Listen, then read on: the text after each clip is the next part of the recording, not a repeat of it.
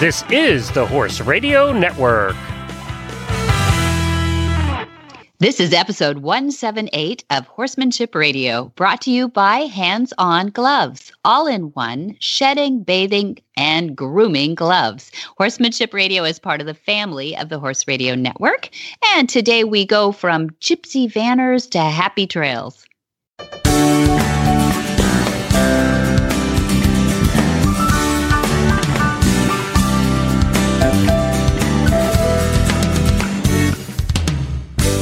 This is Debbie Loucks, and you're listening to the Horsemanship Radio. Thanks for joining us. Horsemanship Radio airs on the 1st and the 15th of the month. And I always have my producer, Jen, with me. How are you, Jen?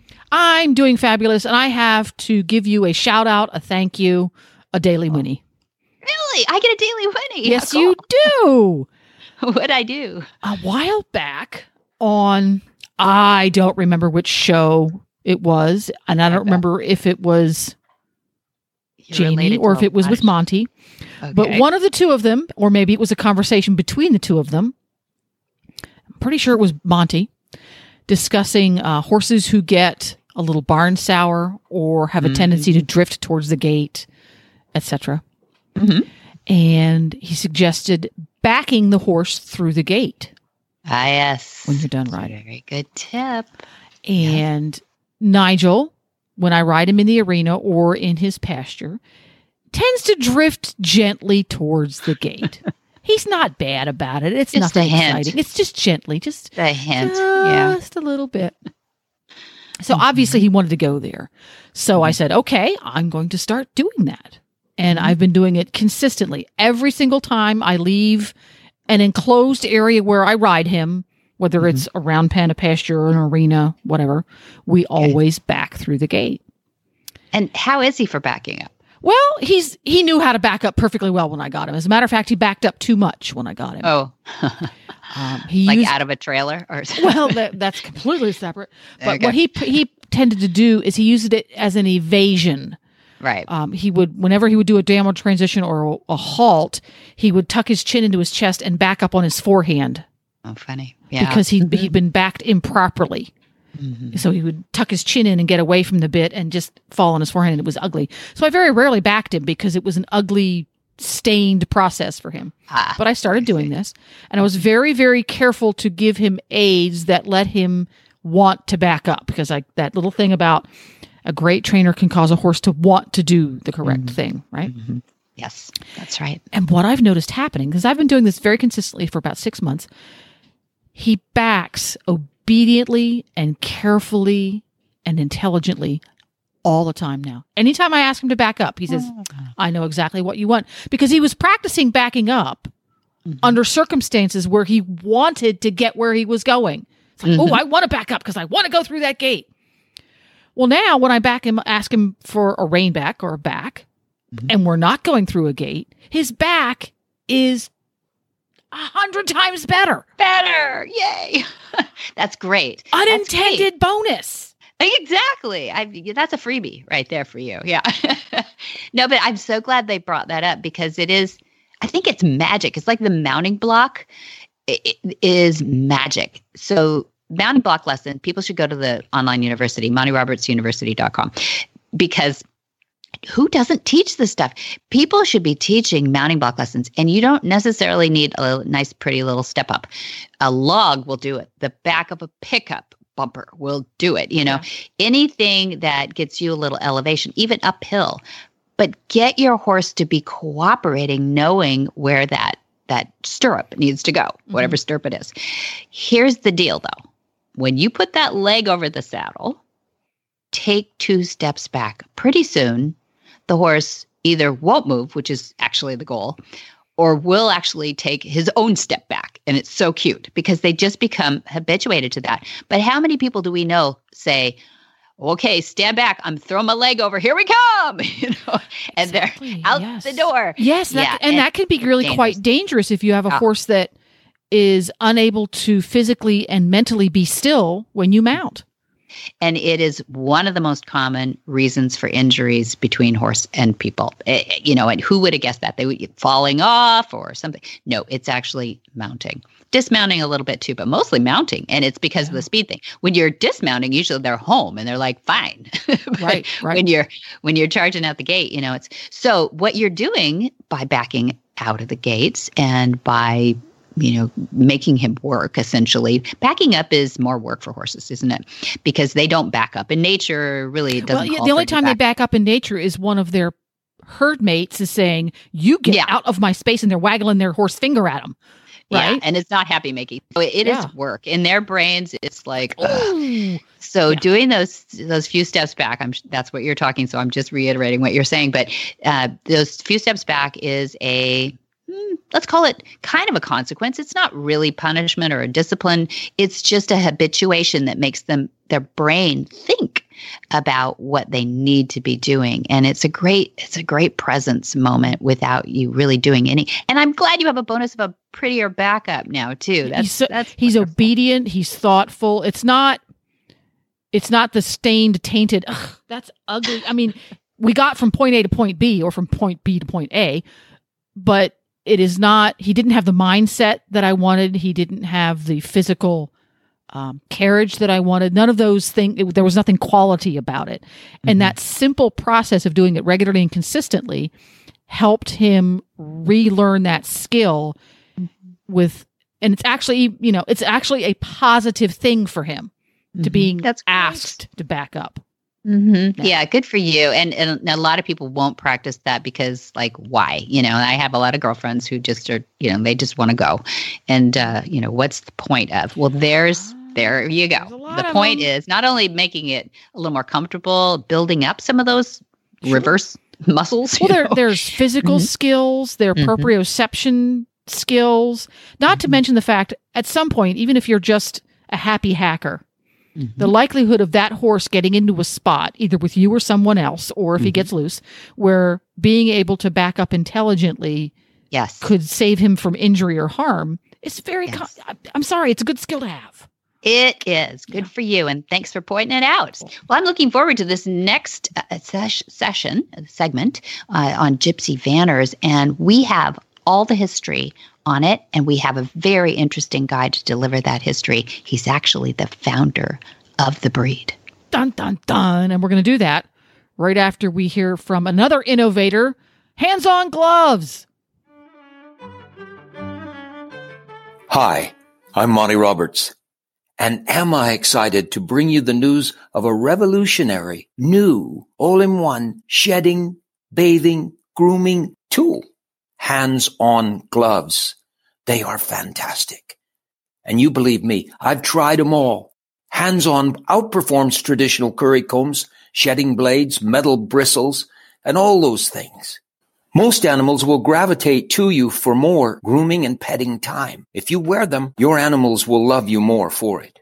While using the hands-on gloves, you can easily handle water hoses, shampoo bottles, lead ropes, leashes, and anything you want with them on your hands. They are easy to clean and they massage muscles and stimulate circulation while helping to distribute natural oils for a healthy skin and coat. Hands-on is changing the way we bathe, deshed, and groom our animals forever. Hands-on gloves.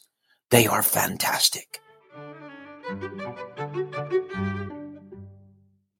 Raised in the picturesque farm country of Indiana, Dennis Thompson's entire personal and professional life has involved loving animals and innovation of products for animals. It is, in fact, unlikely that you could walk into any pet or tax store in the world without seeing something conceived by Dennis Thompson. Dennis took companies from garage beginnings to internationally recognized brands such as Quicksilver Shampoo and the Hamilton Halters. That's just two. Dennis met fellow pet product professional and animal lover Cindy Turkison at a pet convention in Dallas. Married in 1990, two passions for animals became one, and no one to say no. Dennis and Cindy's love for animals was so profound that the Outdoor Life Network produced a national television program about their extraordinary relationship. In 1995, on a business trip to Great Britain, Cindy noticed a little black and white stallion as they drove through the English countryside. The rest, of course, is Gypsy Vanner history. Well, welcome, Dennis Thompson. Thanks for joining us on Horsemanship Radio. How are you? Thank you, Debbie. It's my pleasure. Yeah. yeah, it really is mine uh, because I've been hearing about you. Uh, and so we finally got to meet by phone. I hope I get to be out there in Ocala, Florida. How's everything out there in mid season where everybody else wants to be in the country right now? It's glorious right now. It really is. It's in the it's 70s, uh, like low 70s maybe, and sun shining. I've got gypsy vanner horses all around me. Life is good. Life is yeah. really good. Yeah. And so yeah. says TripAdvisor, too.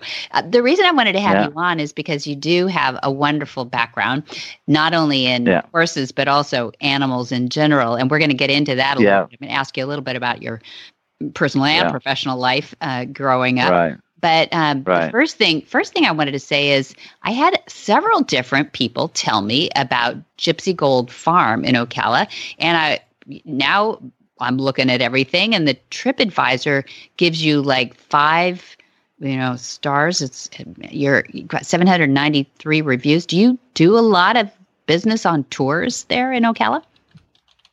We were doing uh, about a thousand people a month, and wow. growing by 20 to 100 percent per month.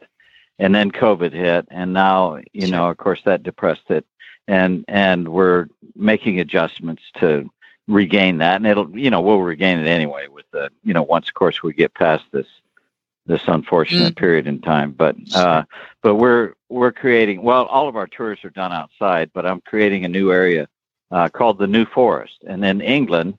Uh, the New Forest is where you can find a lot of gypsies, and and uh, our New Forest will have a stage area called the Cushti Bok Center, and um, there will be uh, campfires uh, where people sit around, and the, these campfires are in the names of uh, oh famous gypsy breeders, mm-hmm. and um, they'll of course listen to my tours. Uh, I mean, I'll conduct the tours from the stage and everything, but behind these people, there'll be a fence row full of all different color bougainvillea, and and they'll, they'll walk through a fence and they'll be able to sit and interact with baby llamas and baby donkeys and things like that. Gotcha. Uh, I have my my tours are very educational, and so little kids, uh, you know, that we give them something to color and all that type of thing. And I just think we could be more creative than that. So we're creating a place called the Kleinen Zoo.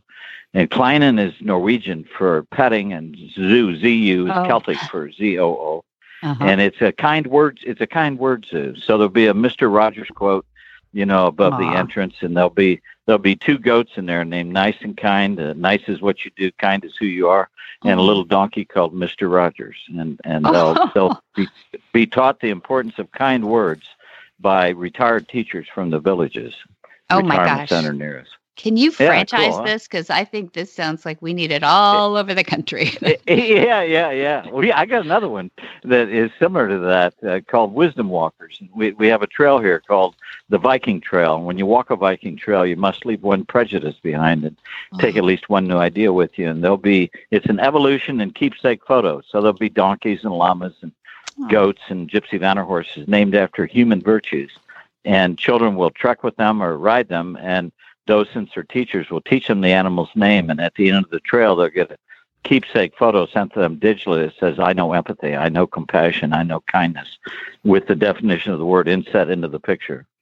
So oh, we got some neat stuff going on. You yeah. sure do. You're such a creative person. I'm sure everybody uh, that loves horses is just going, sigh, where has this guy been all my life?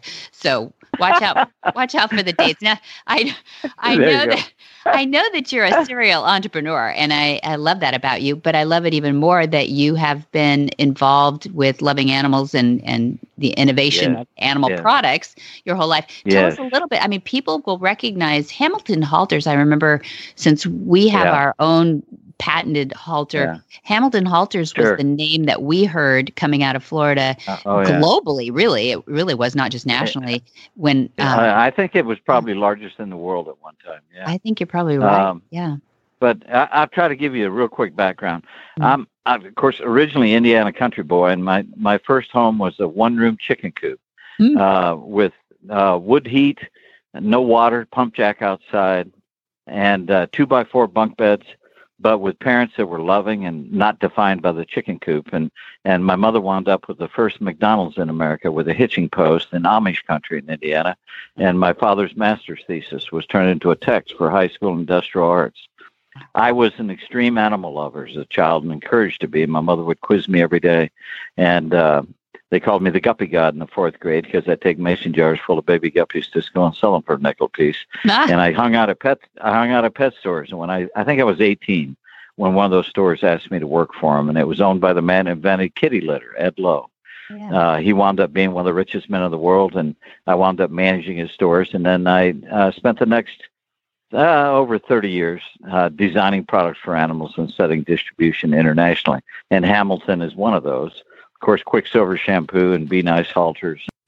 Uh, TetraMin fish food. I mean, three out of four of the ones I just named were in garages when I took them national in 1978. yeah. So, uh, so it was, uh, you know, deep passion, deep passion Mhm. uh, for animals. And and I married a woman in 1990 that shared it. And in five years, we had approximately 700 animals. Uh, and uh, we live where Pat Parelli lives. Mhm. And it was all set up for exotic animals. And there's a giraffe barn on his place, and there was 48 indoor, outdoor aviaries, and and 150 acres, eight foot chain link fence. And it was, you know, it was just, well, it was a private zoo yeah. and uh, we yeah, and we traveled all over the world together, uh, and we would spend any personal time doing research on animals, and that's how this Gypsy Vanner Horse adventure came to be. Yeah. we Tell doing us, research. tell us about meeting that first that first little yeah, black and yeah. white. Yeah.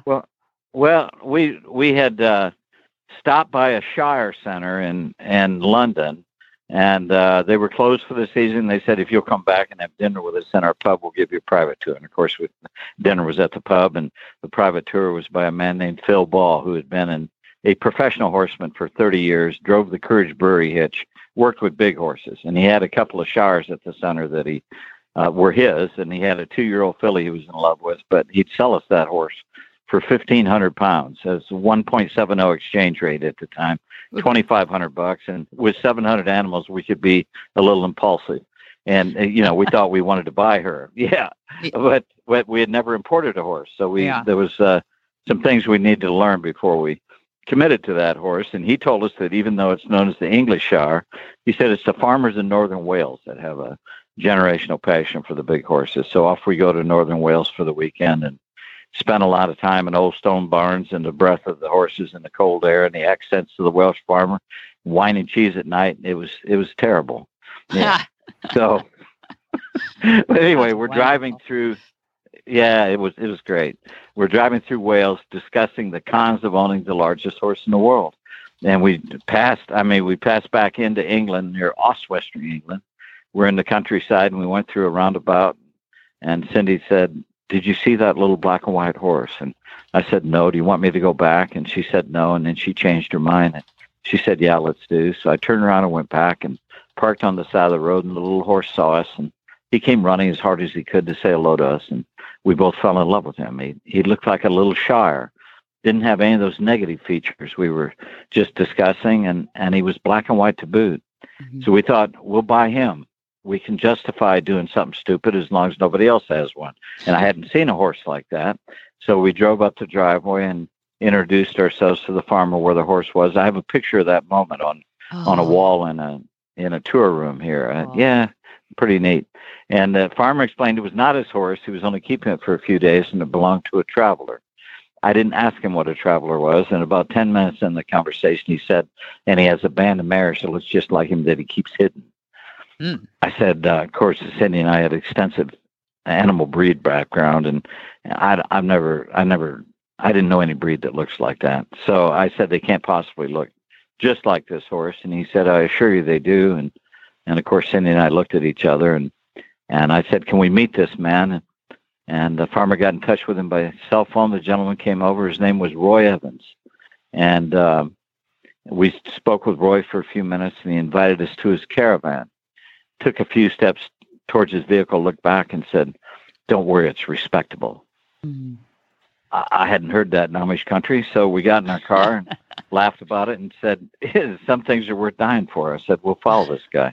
so we followed him to a gypsy camp uh, that we would later find out is called a caravan site, and we would find out in 1968 there was an act called the Caravan Act by the British government, and they did basically what we did to the American Indian. They created reservations.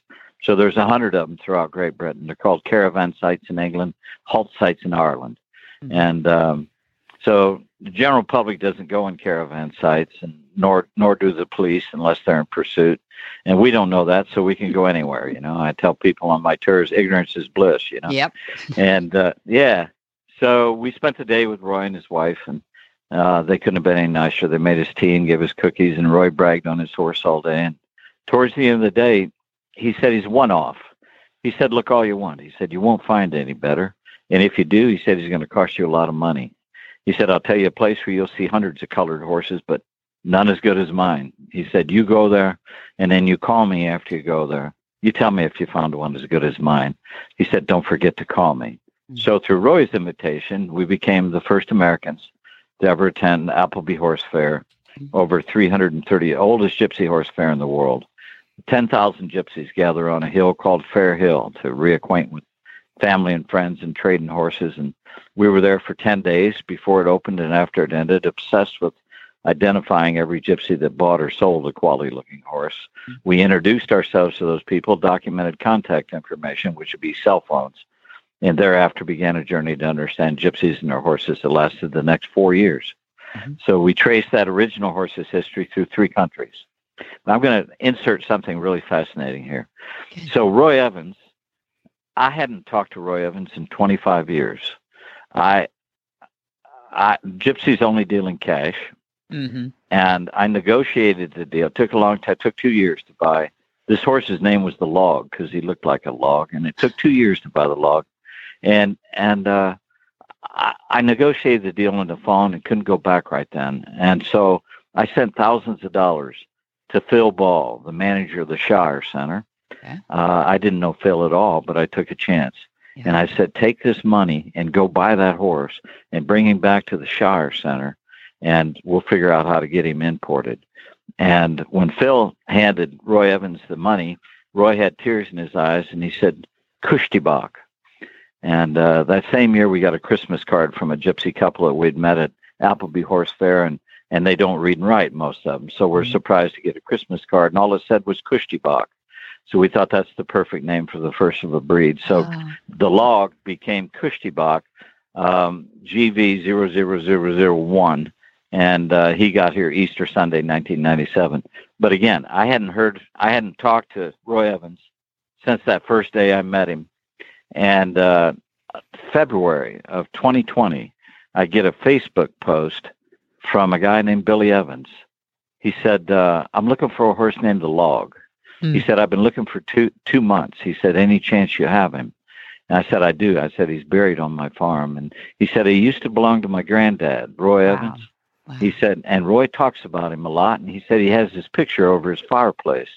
And he said he's requested that he be buried with that picture, or, or the picture be buried with him. Sure. And so this 25 years later. So uh, and it's an emotional thing to these men. You know, they love their horses and they love their horses. they have, yeah, yeah, they have a tremendous passion for them.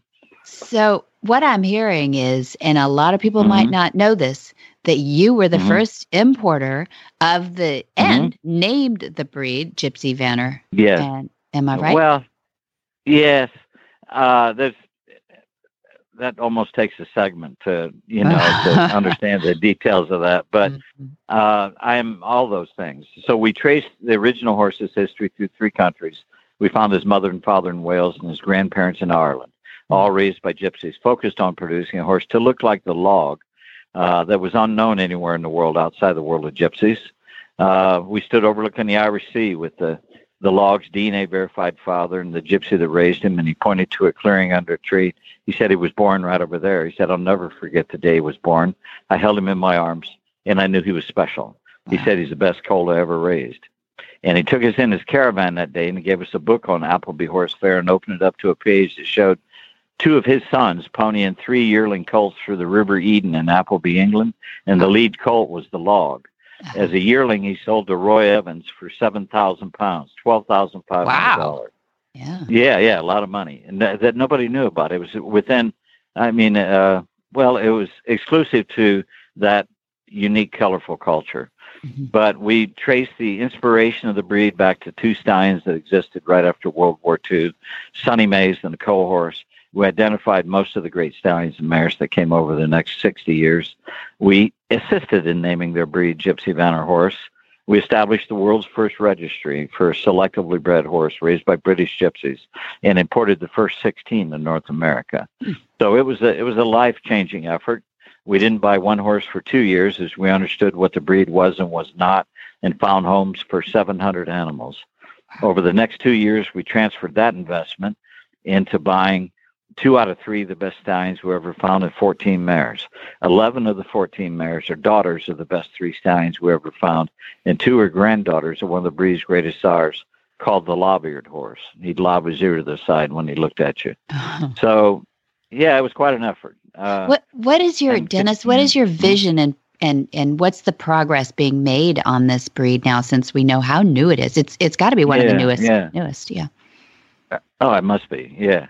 F- you know, I tell people, you know, the day after we met the log, we were on a plane eight hours from London to New York, and I was 46 and she was 42, and and we had 700 animals at home. Hmm. And I said, I said to her on that plane, I said, did we just discover a breed of horse? You and me, you know, a couple of freaks. I mean, it was weird. you know, I just didn't seem probable in 1995. You know Yeah. and um, we didn't know for sure, but uh, there was some profound things we did know on that plane. And and for Cindy, I I can see it in her face as I talk to you, uh, how serious she knew that we should walk towards this or away from it that would change our life forever. And and uh, we both knew on that plane that if we walked towards it, we were walking into a culture that didn't invite us and one that's been treated poorly for a long time. And we didn't know then how long, but we do now. It's been over a thousand years. So there's a responsibility that comes from, I mean, with a task of establishing a breed connected to that type of culture that is, uh, I, you know, it's, has more responsibility connected to it than than it otherwise might might have. You know, so we wrote a mission to bring honor, recognition, and a better understanding to one of the world's most colorful, least understood societies and the horses they so dearly love mm-hmm. by respecting the spoken words of gypsies who have dedicated lifetimes in a pursuit of a dream to create the perfect horse to pull their caravan, to remain quality based, culturally sensitive, and socially responsible. And I achieved that. I try to achieve that four days a week. And uh, those are arbitrary words, and everybody would achieve them in their own way. That's the original mission statement of the Gypsy Vanner Horse Society. So we added four straightforward goals establish a breed with the look they envisioned, with the genetics that created the look, DNA verified whenever possible, with the feelings of status and pride that they only feel for their selectively bred horses, preserved and in direct parallel to the value they place on their selectively bred horses. So intimately understand what you stumbled on and don't change anything. You know, Mhm. play it forward for guys like Roy Evans, you know Yeah, and and back in night, I say selectively bred a lot because back in 1995, I'd say approximately 80 percent of their horses were not selectively bred. They were Mhm. they're, they're they're raised for a different industry, you Mhm. know. So Mhm. yeah, cross, what a legacy. What a legacy you're Yeah. leaving I, I i'm just amazed that this has just been going on for for those who who've not really been about around a gypsy vanner or know what we're talking about tell me a little bit about their temperament and why why you love them Can you hear that noise behind me? A little What is that? rattling of I. That's somebody a somebody asking for gypsy something horse. Yeah, yeah, yeah, yeah, yeah. Wanting to get in on the action. Mm-hmm. Yeah, a little filly named Mary. Yeah, Aw. Gigi, kiss me, Mary. She's playing with a little cup. But um, and her full sister is the winniest Gypsy Vanner horse in the breed mare in the breed's history. Her name is Gigi Kiss Me Kate. Um, so uh, I coined the phrase "golden retriever with hooves." so I I believe that the Gypsy Vanner horse surely has to be, if not the most gentle, it's certainly one of the most gentle breeds, uh, uh, horse breeds that exists. I believe they have, they like humans. so when when I give these tours, I mean they're just always at the fence, wanting to, wanting somebody to pet them or play with them. Babies, even you know how most horse babies can be a little elusive and really don't care to mess with you a whole lot. Uh, not this breed; they're in your lap. You know they they want they'll come right up to the fence and want you to pet them. And I it's just my theory, but I believe their flea factor is less advanced Wow. than any breed I've ever been around. So they don't they don't get scared as easy and they get over it quicker. hmm So you know, nice trail horse. Yeah, exactly. And and they're not terribly tall. What's your average gypsy vanner there? Well, they 100% of the first 16 that came to America what what I'll call classic gypsy vanner horses, Mhm. and primarily that's all there was 25 years ago. So 14 to 15 hands, 14 to 25 years ago was perfection in the eyes of a gypsy. Mm-hmm. Um, so a small draft horse. The vision was to create a small shire. Ironically, we were doing research on shires, but with more hair on their legs. I'll say more color and a sweeter head or more refined head than a draft horse has. They go. are not a color breed. That needs to be very clear. Yeah. Some of the most famous sires and dams in the history of this breed are black. Um, so uh, a solid color is not uh, not a negative at all. Okay, that's is that the Yeah. throwback from Frisian? You said that there might be a little bit up in Holland or Belgium. There is Well, the the Frisian, of course, is is the world's first domestic heavy horse, mhm, Dome- domestic heavy horse, came, coming from the forest horse. mhm. And the Romans, the Romans took Frisians uh, as war horses to Great Britain and developed the. Uh, they were involved in the development of the Clydesdale, the Shire, the Dale's pony, the Fells pony, and possibly more. Mhm. Yeah. So, so the primary breeds that uh, are involved in the Gypsy Vanner horse are Clydesdale Shire and Dale's pony, and by association from the development of those three, Mhm. Frisian. But it's Yeah. the original Frisian, not t- not today's Frisian. Not today's Yeah. Frisian. You are a wealth, Right. Dennis. I appreciate all this background, and I'm sure this is fascinating. Uh, it's fascinating to me as it is to everybody else too. I would love to have you back sometime when you've got maybe a little bit more Sure. set up there too, and hear about these different Shangri Las Yeah. that you're setting up. That sounds so wonderful. I'm Yeah, yeah, coming. Yeah. I'm coming. We have I- a we have a we have Mm-hmm. a hill here for the horses that that we call Fair Hill after where the gypsies gather in Oh yeah.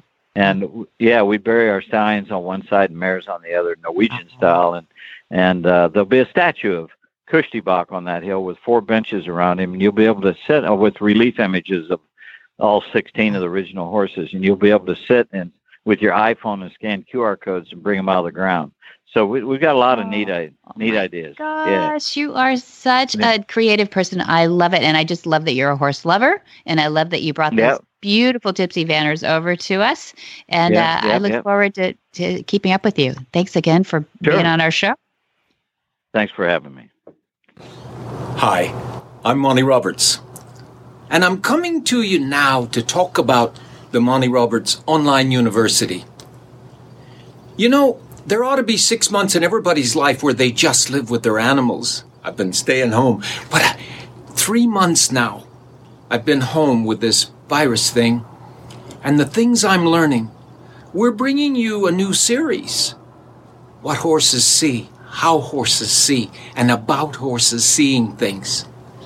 The online university is bringing you the last three years of my learning process, which I promise you is the learningest years I ever spent. The Monty Roberts Online University, uh, you won't miss a minute of it if you get started on it.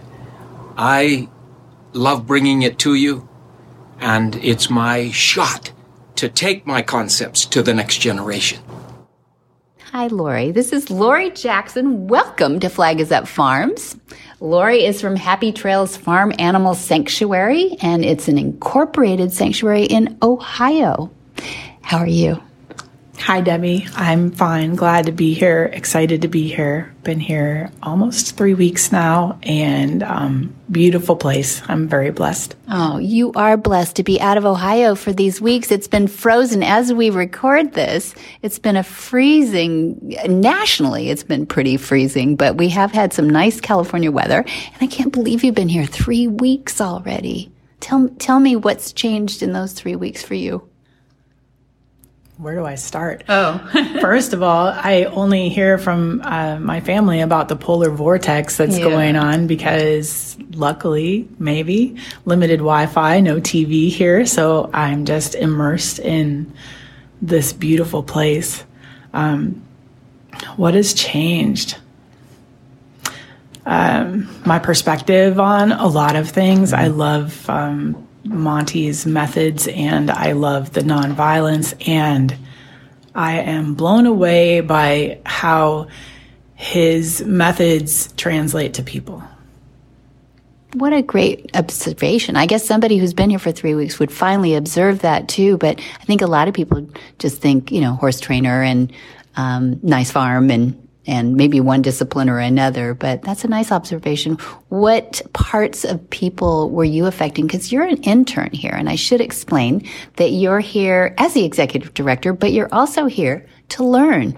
And I, I am blown away that you're actually submitting um, to a teacher, you know, somebody that you didn't know, and and um, we've been fortunate to um, have you here to work with Simon Duinville from South Africa, who is our resident instructor right now, but also with um, the students that have come and gone through here, and also with the horses. So tell me a little bit about how the horses have progressed, maybe over the last three weeks, too.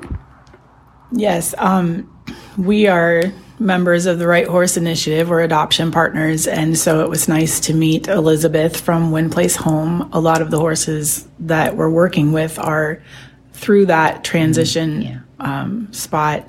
And so I have seen just using the horses each in the classes and, and, and, um, going through the dually work, I'm noticing the horses find their place, calm down, um, just be more willing participants in the groundwork. And the horses that are coming in are thoroughbreds, they're race horses, and so they have that. Um, they're energetic, that's for sure. they are energetic. Yes, that's a good word. Energy about them. Mm-hmm. And they just kind of don't know am I doing right? Am I doing mm-hmm. wrong? Mm-hmm. I think that a lot of them have been told wrong. And if they're doing right, they just move ahead.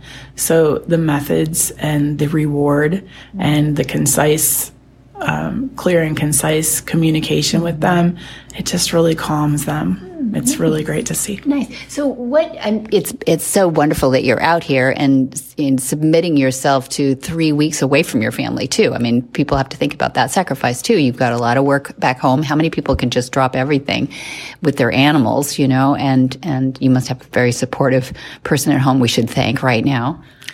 Absolutely, thank my husband, the love of my life. Um, but also my team because I put a lot of hard work into creating a culture where um, you make a right decision or we make the decision right.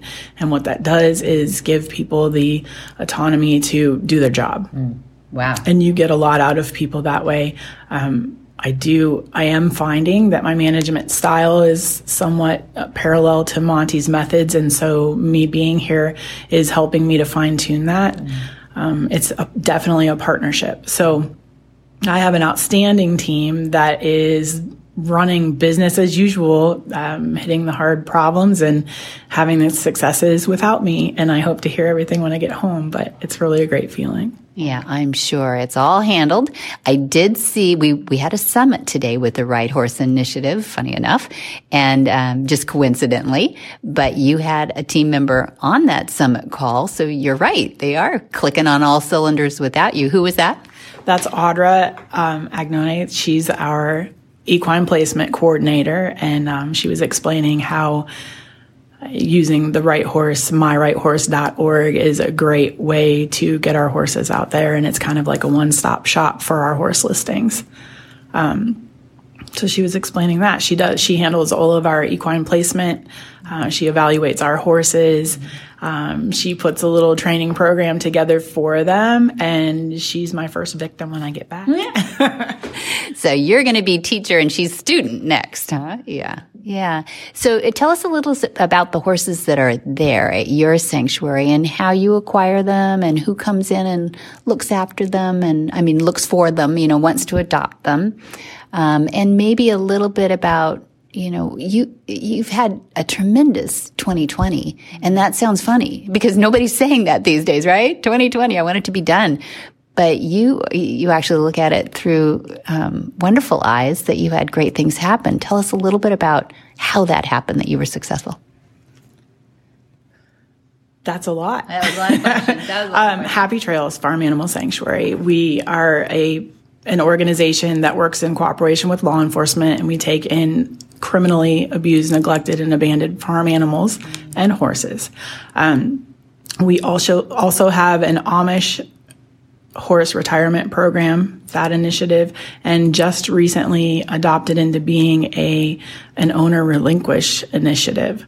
So our horses specifically come in through criminal cases, but also retired from Amish work and as well as um, owner relinquish now.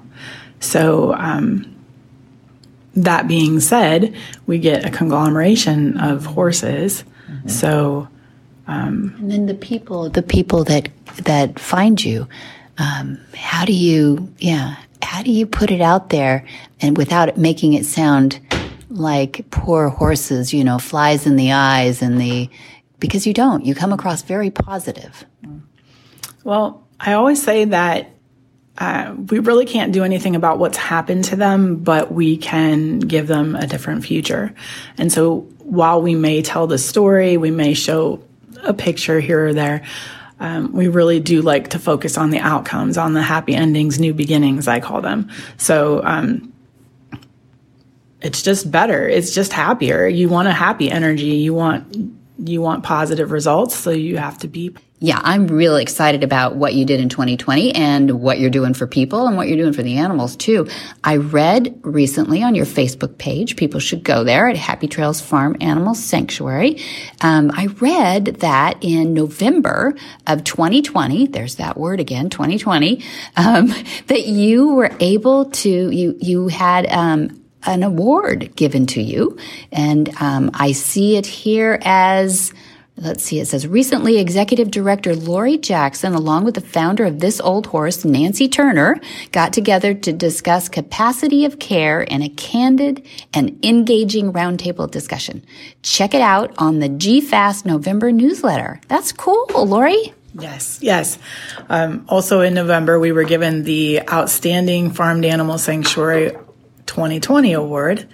So um, I feel like it's been the culmination of all of our hard work crescendoing in 2020. Um, definitely respect and sympathy for all of the hardships that people have endured, and we have as well. Um, I feel like it's important, especially for people who have endured, to find the silver linings. And the silver linings for our 2020 have been becoming accredited by the Global Federation of Animal Sanctuaries, GFAS, and becoming um, designated as a Right Horse Initiative adoption partner. And then icing on the cake was to receive the inaugural award for Outstanding Farmed Animal Sanctuary. Oh my gosh, that was the inaugural, inaugural award, huh? That's fantastic. So you had a lot of firsts in 2020. Absolutely and definitely. So um, we were honored especially it was it was four years coming that I've worked for that accreditation through GFAS. And so to not only get that, but to have them recognize the huge changes that we have made in our organization and our focus, um, to also be then given that award is it's just really an accomplishment. Yeah, that's great. That just gives me chills, and it's such a good reason that you're doing all this too. I'm, uh, this is an industry.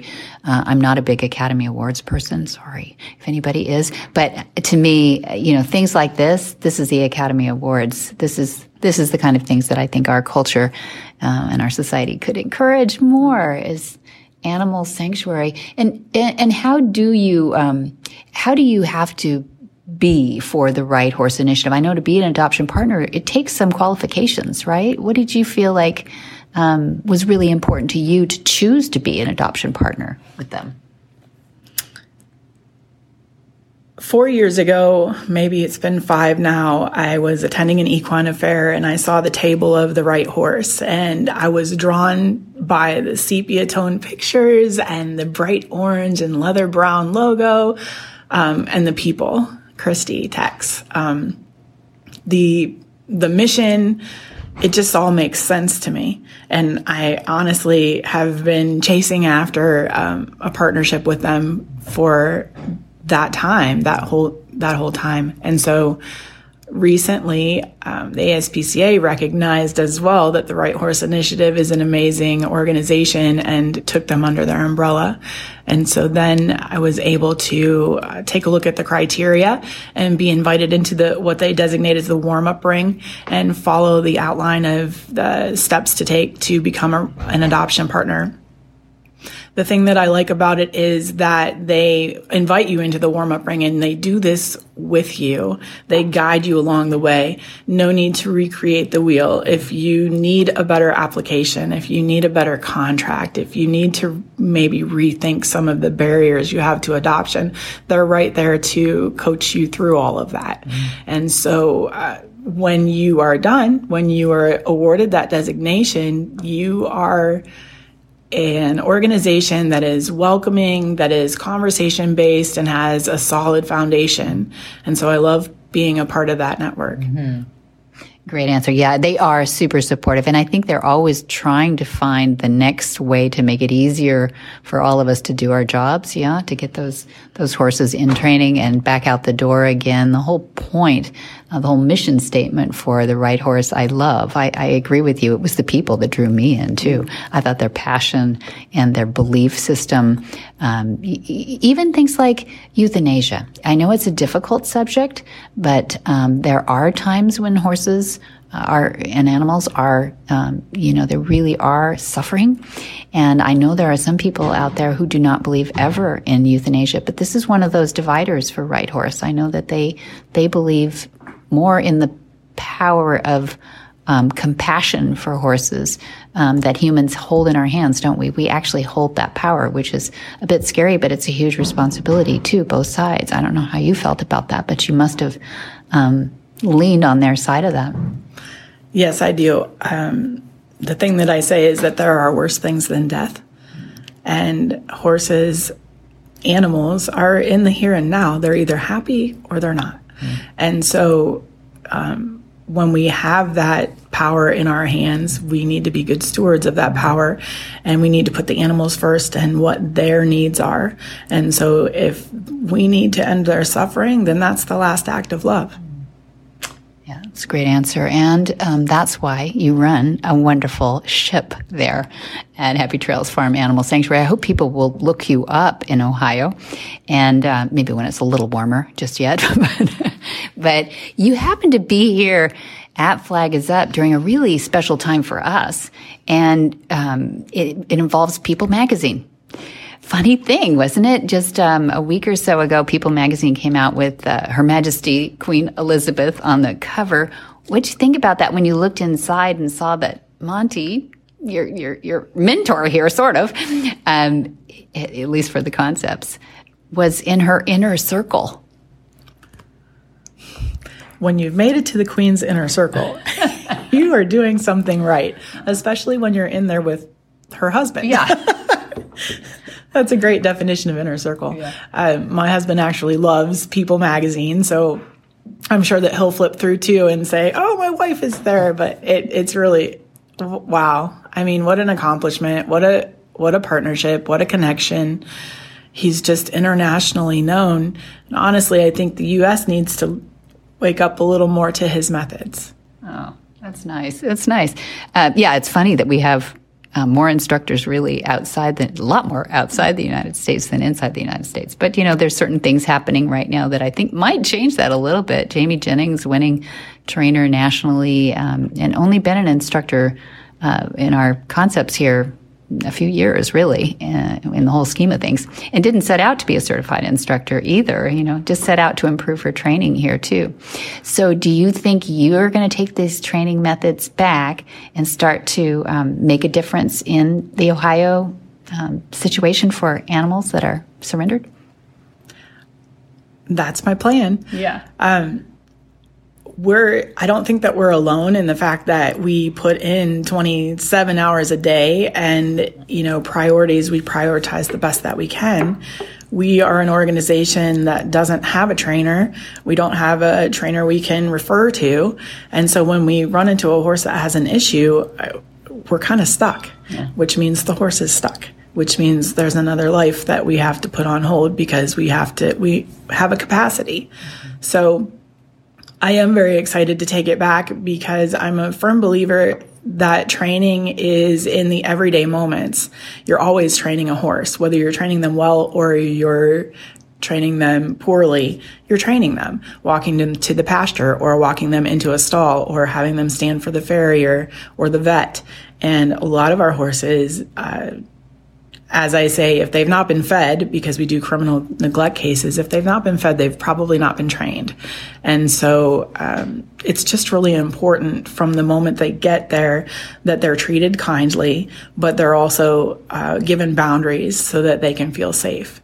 So these methods, just using the language of Equus, just using what's native to them and, and joining up with them and making that connection really calms any horse down, but specifically horses that have gone through traumas. Um, the methods will be able to be communicated easily, I feel, to my staff and to volunteers. And therefore, with all of us working these same methods, I feel that we will have a solid training program, which means we will have solid horses going out of our facility and finding good homes that will stick. You're such a good student. I have no doubt of that at all. I really, but you have to come back and get a little continuing education every once in a while, please. We'd love to have you come back and visit and, or send, you know, send other young, um, upstarts yeah. out here, you know, to learn under you and, um, out here to see the different kinds of horses that we have too. Um, last question would be concerning the deer. You got to see some wild deer that didn't look so wild. What'd you think? Wow, that's that that's going down in the books for me. Um, really cool experience to see the little piece of paradise up here, and it's a testament to the methods, right? Because if not for this language to be able to speak to any flight animals, they wouldn't be here. And they just came in droves. And I tried not to make eye contact, but I wanted to watch. And it's just really beautiful. What a beautiful sight. Mm, it is. Well, it's a beautiful concept. Thank you. That um, gentle training really is so much more effective. And it certainly makes more sense for most of us who are just uncomfortable with harsh training it just doesn't make sense to us. And in fact, doesn't seem to work too well either. So I'm really glad to be able to share that with you, Lori. And I'm really kind of mixed emotions about you going back already in a few days. You have to return back, but I am excited to hear reports back too about how your students do, both two legged and four legged. Thanks for joining us on Horsemanship Radio. Thank you for having me. Whisper language of the herd. Listen, you don't have to say a word. It's time for Jamie Jennings to fetch an email from Monty Roberts' inbox and share a morsel of Monty's wisdom in a little segment we like to call Ask Monty. Leave this world a better place than mine.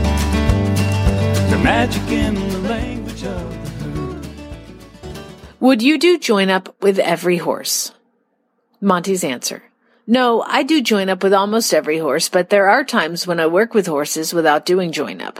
I have never observed join up to hurt a horse or do it harm in any way.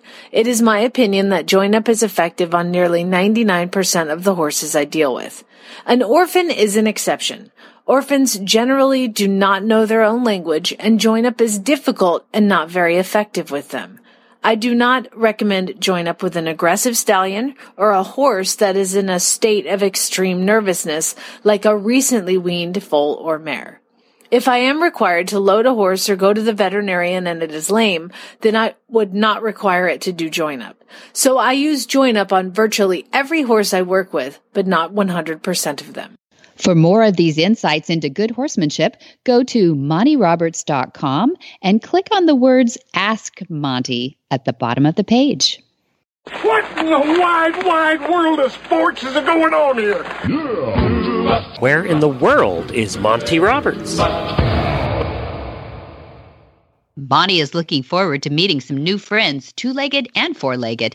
March, we're coming right up on our Horse Sense and Healing for veterans and first responders with post traumatic stress. That's March 5 to 7.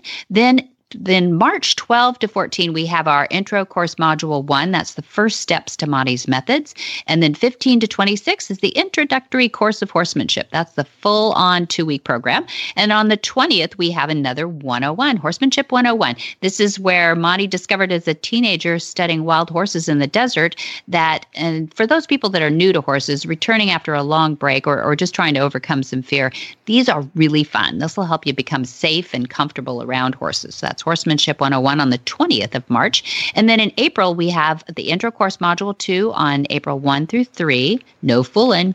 That's the join up course. And then April 4th through 6, we have the introductory course to module three. That's the long lining. That's actually going on right now, too, in February as we record this. And they're having so much fun. It, there is so much to do in long lining.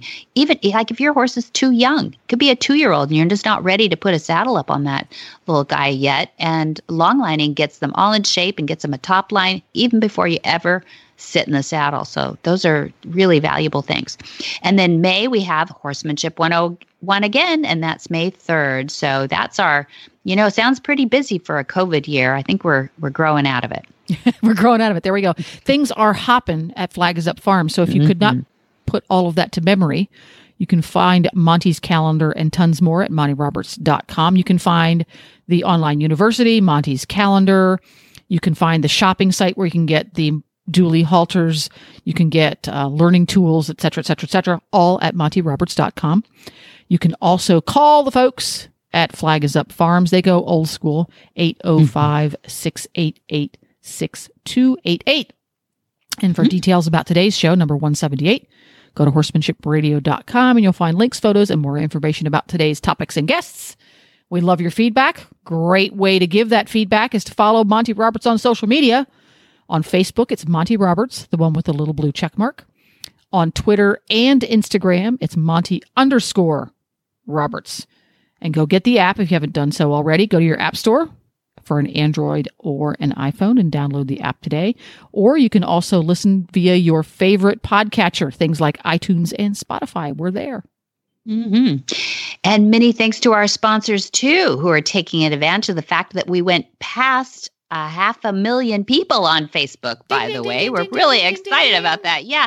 So, Hands on Gloves is our dear and near title sponsor, and MontyRobertsUniversity.com is our show sponsor. Be sure to visit all the other great shows too on the Horse Radio Network at www.horseradionetwork.com. Until next time, have many happy horse hours.